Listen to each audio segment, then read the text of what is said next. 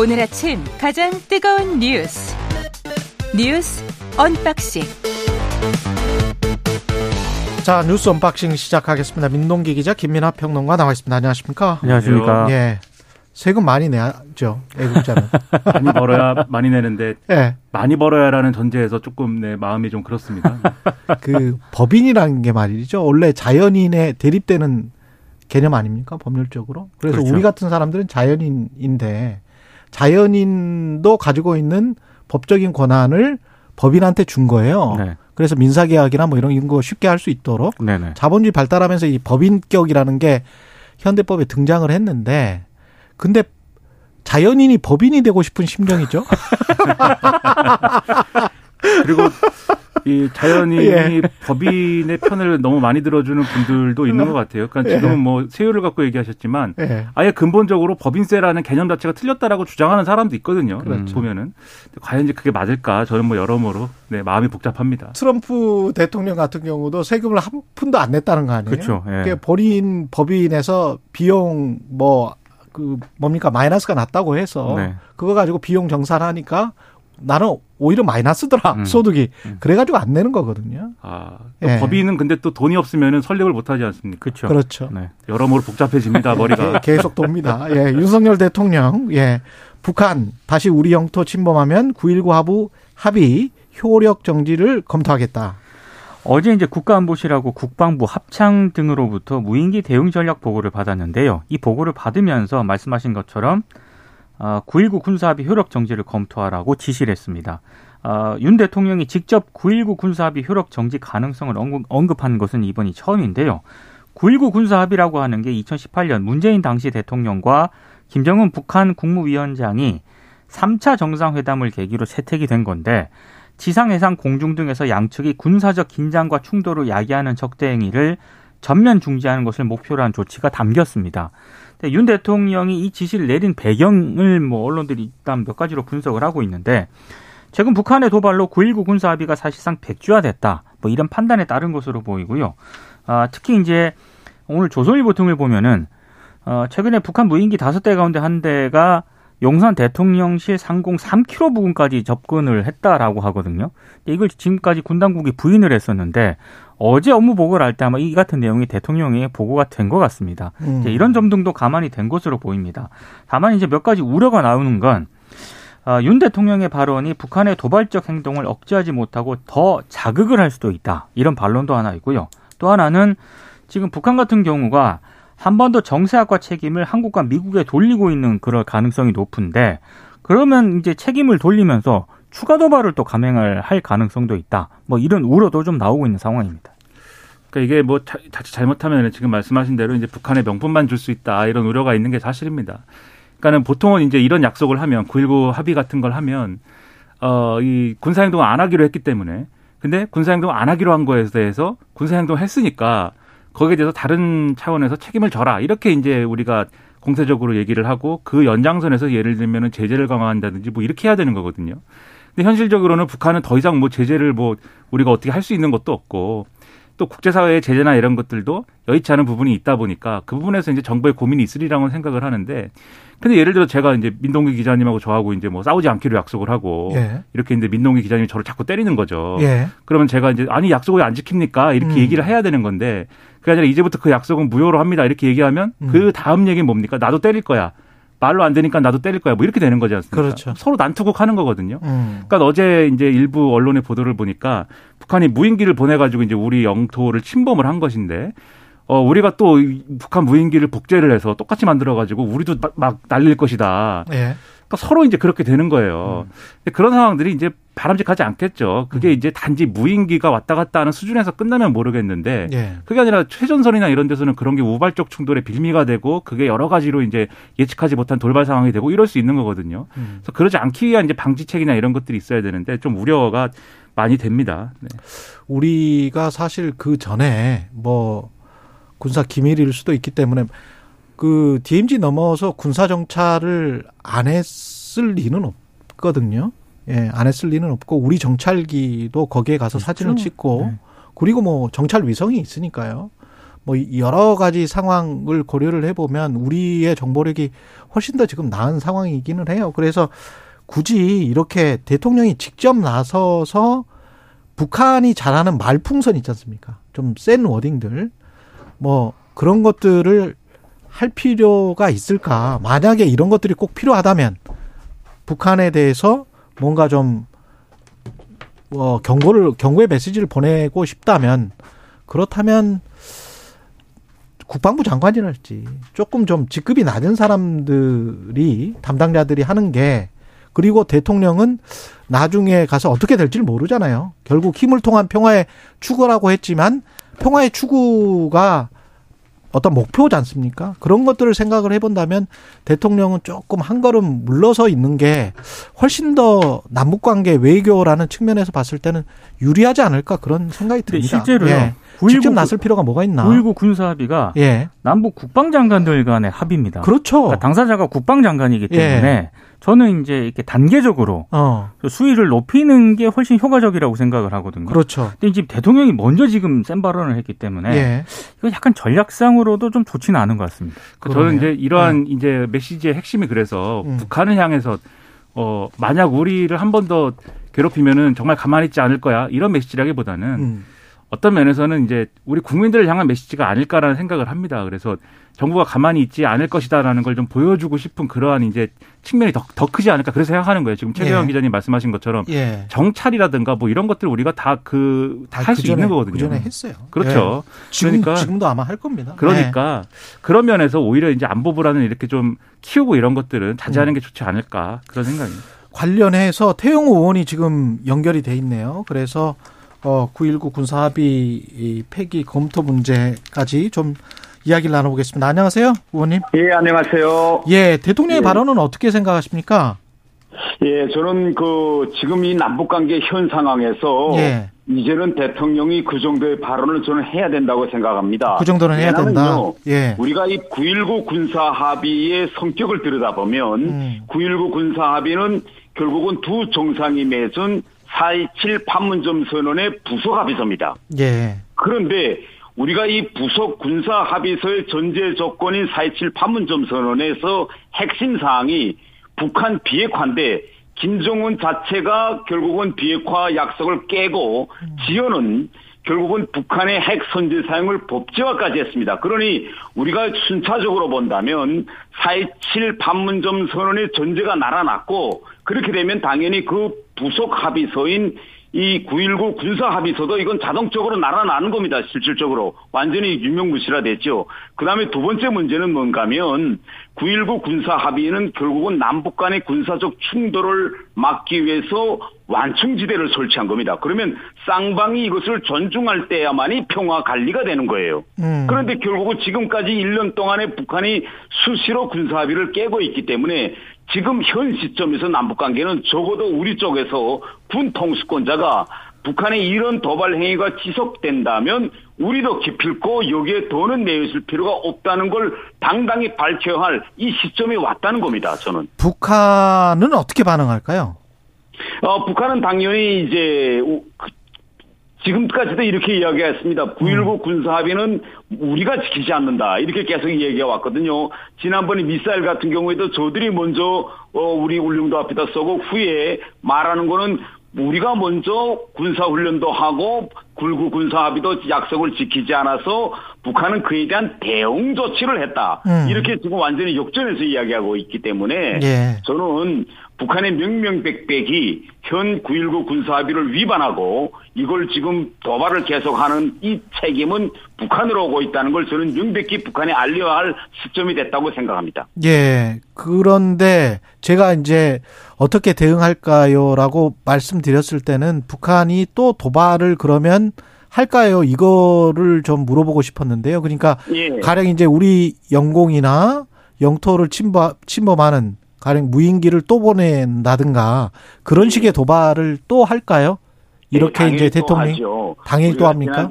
지난 70년간 남북 간에 합의서가 정말 좋은 합의서가 정말 수많이 많이 채택됐습니다. 예. 그런데 그러한 합의서가 채택될 때는 기대감이 대단히 많았는데 예. 뒤돌아보면 북한이 다 깨버렸어요. 그래서 음. 저는 이번 9.19 군사합의도 북한이 지키리라는 담보는 없다고 봅니다.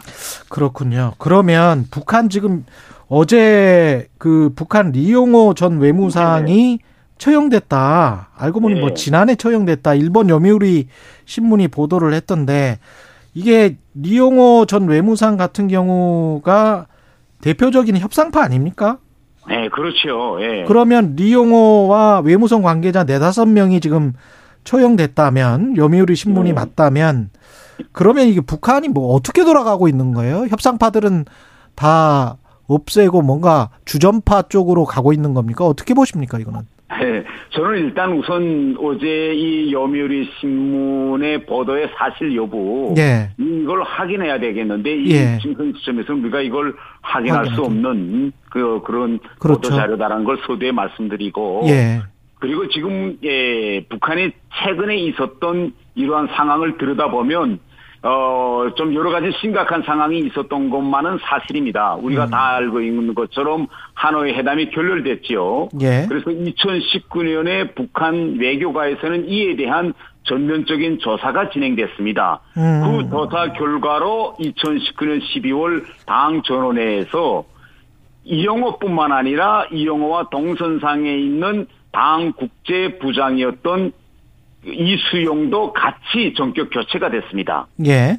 예. 그래서 2019년에 그러면 하노이 회담 결렬 이후에 북한 외교가에서 어떤 일이 있었는가를 우리가 좀 알, 아, 미- 좀 아는 것이 필요한데 예. 하노이 회담이 2월 달에 결렬되고 김정은이가 북한에 돌아와서 3, 4월 두 달 동안 1차적으로는 미국과의 협상 파트를 들여다봤습니다. 여기서 어떤 하자가 없었느냐. 예. 그래서 그때 1차적으로 하노이 회담에 직접 관여했던 사람들이 다 이제 결국은 문체성 인사를 당해서 지방으로 나갔고 그때 당시로서는 이영호는 건재했어요. 음. 그래서 4월 달에 김정은이 에, 러시아 방문을 갈 때 김정, 김정은을 측근해서 보자 했거든요. 예. 그래서 1차 조사에서는 견디었는데 하반년에 들어가면서 북한에서 2차, 3차가 조사가 진행됐는데 2차, 3차는 협상 파트가 아니라 주로 경호와 의전 부문을 들여다봤습니다. 음. 그런데 들여다보니 엉망인계였지 또 여기서 아. 예, 뭐 가령 예. 어, 북한은 일반적으로 최고 존엄이 해외에 나갈 때 예. 사전에 공개하지 않습니다. 예. 아. 그런데 하노이 경우에는 떠날 때부터 평양역에서부터 열차로 떠난다는 걸 공개하고 성대한 의식까지 하고 떠났습니다. 그러니 열차로 평양에서 또 하노이 갔다는 게 미리 다 드러났거든요. 그때는 뭐 잘 될 줄 알고 뭐 그랬으니까. 그렇죠. 예. 그렇죠. 그러면 이런 상황이었다면 일단 실무진에서는 열차 노선을 어, 언론이나 정보계에서 확인할 수 없는 노선을 정해야 되는데 음. 너무 빤데로만 노선을 정했어요. 그래서 하노이 도착도 하기 전에 김정은이 우리가 다 본 것처럼 담배 피우는 사진이 공개됐거든요. 그뭐 처형할 명분을 뭐 이리저리 찾을 수는 있을 것 같습니다만은 그러게요. 예, 예. 그건 뭐, 뭐, 북한 사정이고요. 근데 이제 이거 북한에 이제 놀린 것 같고. 근데 이렇게 이제 처형을 하면, 북한 엘리트층을 처형을 하면, 제가 궁금한 거는 그 김정은과의 관계가 어떻게 설정이 됩니까? 바로, 어, 북한 엘리트층이 무력화되고 다른 사람이 채워집니까? 아니면은 그런 풀도 한정돼 있을 것 같은데 어떻게 생각하세요? 아, 물론 이영호 정도의 이제 협상 베테랑 같은 인물을 찾기는 쉽지 않을 겁니다. 예. 이 협상력이라는 건요. 한 해, 두 해 정도 해보고 이게 형성되는 게 아니거든요. 그렇죠. 네, 이영호 같은 경우는 정말 1990년대부터 어, 제네바 94년도 제네바 미국 핵 협상 때부터 이걸 주도해 온 사람인데 이 사람을 물리치고 그에 대응한 음. 그런 협상가를 찾기는 힘들 거라고 저는 생각하고 다른 하나는요. 예. 지금 이게 북한 엘리트층에 주는 충격이 뭔가면 김정은과 이용호는 가문적으로도 아주 특수한 연고입니다. 아, 그래요? 예, 왜냐하면 이용호의 부친이 어. 에, 김정일에 그러니까 김정은이 어릴 때 예. 김정일 그그 집에서 거의나 이제 집사와 같은 역할을 했습니다. 북한 아. 우리로 말하면 뭐 청와대 비서실장이랄까 아니면 뭐 총무 비서관이랄까 그러니까 북한에서는 어 3층 서기실 비서실장이라고 하는데 김정일의? 실장을 했거든요. 아. 그래서 김정은이 어릴 때 예. 또 김정은이 그 생모 고영이와도 아주 특수한 관계에서 결국은 돌봐준 이런 사람이었거든요. 일종의 집사였군요, 집사. 그렇죠. 네. 그래 그래서 정말 이런 배경으로 이용호가 외무상 자리까지 승진한 겁니다. 음. 이게 대북 전략 측면에서는 좀 달라질까요? 만약에 이 리용호나 그 동료들이 처형이 네. 됐으면 제가 아까 네. 말씀드린 것처럼 더 강경하게 북한은 갑니까? 어떻게 보세요? 그 예측을? 어, 뭐, 최종 결정권자인 김정은이 어떤 이제 전략을 취하는 것도 많이 관련되겠지만, 예. 아, 한동안은 미국과 북한 사이에 대단히 강대강으로 갈 수 있는 그런 가능성이 많습니다. 왜냐면요. 예. 이렇게 협상파를 치면, 음. 협상파에 속했던 사람, 또 그런 협상을 하고 싶은 속생각을 가지고 있던 그런 라인이 다 위축되거든요. 예. 예, 이런 역 효과가 있기 때문에 한동안은 이제 미국 간의 관계가 쉽게 풀리지 않을 그런 이제 상황입니다. 지금 상황이 지금 말씀하신 대로 이제 북한도 아주 강하게 나오고 있고 우리 정부도 거기에 대응할 수밖에 없는 상황이다. 이렇게 말씀을 하신 거잖아요. 예. 근데 이제 야당에서는 한반도에서 전쟁이 일어날 가능성을 열어두는 것이냐. 그렇게 되면은 이게 국민을 위한 결정이냐. 이, 이렇게 이제 비판을 하고 있잖아요. 이렇게 서로 전쟁 쪽으로 가는 방향으로 지금 가고 있다고 일단 보시는지, 그리고 아. 그 방향이 맞다고 보시는지, 아, 저는요. 네. 예, 현 시점에서 한반도에서 전쟁이 일어날 가능성은 저는 대단히 낮다고 봅니다. 대단히 낮다. 이제 지금까지 우리가 남북 관계를 들여다 보면 예. 이렇게 어, 긴장 상태가 이제 올라가고 내려가는 이런 패턴을 거듭했습니다. 예. 그런데 일각에서는 이런 표현을 쓰더라고요. 최근 남북 관계가 최악의 상태다. 뭐 최고의 그런 최고조 악화 상태가 최고조다. 이런 표현을 쓰는데 예. 우리가 뒤돌아보면 우리가 최악이다 최고조다 할 때는 물리적으로 부딪혀야 합니다. 남북이. 음. 뭐 연평도 사건이든 천안함 뭐 폭침 사건은 그래서 인명 피해들이 나야 합니다. 예. 그런데 지금 아직까지는 북한이 보세요. 지난해에 70발의 미사일을 발사했지만 대부분은 북한 영 내에서 한 겁니다. 우리를 우리 쪽을 한 그렇죠. 것이 아니고 예, 대부분은.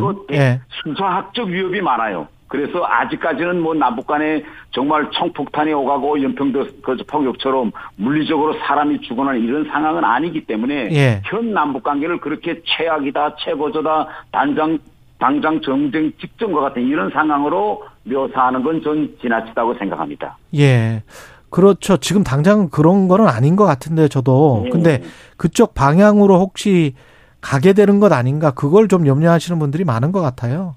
그 북한이 항상 이 남북 관계를 악화시키면서 들여다보는 것이 있습니다. 예. 그게 뭔가면 결국은 주한 미군의 동선과 음. 그 다음에 한미 동맹을 들여다봅니다. 예. 그래서 지난 70여 년 동안 왜 한반도에서 전쟁이 일어날 것 같으면서도 또- 일어나지 않았느냐. 예. 바로 이 주한 미군과 한미 동맹이라는 억제 기능이 있었고 예. 북한도 이걸 무시하지 못하고 있는 겁니다. 아. 그래서 어 우리가 이 만약 주한미군이 없고 한미동맹이 없다면 뭐 전쟁이 열 번도 더 일어났겠죠. 음. 이런 든든한 평화를 지키는 이런 억지 기능이 있기 때문에 지나치게 우리 국민들이 불안해하거나 또뭐 할 필요는 없다. 그렇죠. 예, 30초만 더. 그, 지난번에 그 윤석열 대통령 한미 핵훈련 관련 발언 있지 않습니까? 예, 예. 그거는 뭐가 팩트입니까? 그 윤석열 대통령께서 말씀하신 건 이건 정확한 팩트에 기초한 발언입니다. 그래요? 미 우리와 미국 사이에 지난해 11월에 54차 한보 한미 안보 협의회가 열렸어요. 예. 거기서 공동 성명이 나왔는데 그 공동 성명에 미국이 가지고 있는 모든 전력을 공동으로 기획하고 연습한다는 내용이 들어가 있습니다. 음. 그리고요. 예. 지금 현실적으로 현실적으로 지금 한미가 그 방향으로 움직이고 있습니다. 아. 쉽게 이야기하면 이제 올해 상반년에 이제 곧 일어날 일인데 한미 사이에 핵 전쟁을 가상한 실전 공동 작전이 벌어집니다. 가령 미국에서 음. 핵 전략 자산, 핵 전략 폭격기가 한반도에 들어온다. 예. 하면 지금까지는 이에 대한 모든 작전을 미국이 우리하고 공유하지 않았어요. 그런데 음. 앞으로는 어떻게 되느냐? 핵 전략 자산, 즉 전략 폭격기가 들어오면 우리 한국 공군이 동시에 출격해서 그 전략 폭격기를 호위합니다. 이게 공동 연습입니다. 예. 이렇게 돼서 현실적으로 지금 그 방향으로 가고 있는데 음. 이번에 논란거리는 뭐냐? 기자가 바이든 대통령에게 핵 전쟁 연습, joint nuclear exercise라고 물어본 겁니다. 예. 이거는 개념이 전혀 다른 거죠. 예. 그래서 그러면 뭐 일각에서 그러면 누가 진실을 이야기하느냐 바이든 대통령이냐 윤석열 대통령이냐 이런 질문들을 많이 제기하시는데 예. 윤석열 대통령도 팩트를 이야기했고 바이든 대통령도 팩트를 이야기한 겁니다. 알겠습니다. 여기까지 듣겠습니다. 외통위 여당 간사 맡고 계신 태영호 국민의힘 의원이었습니다. 고맙습니다. 예, 감사합니다. 예, 날씨와 교통정보 듣고 unboxing 계속 이어가겠습니다.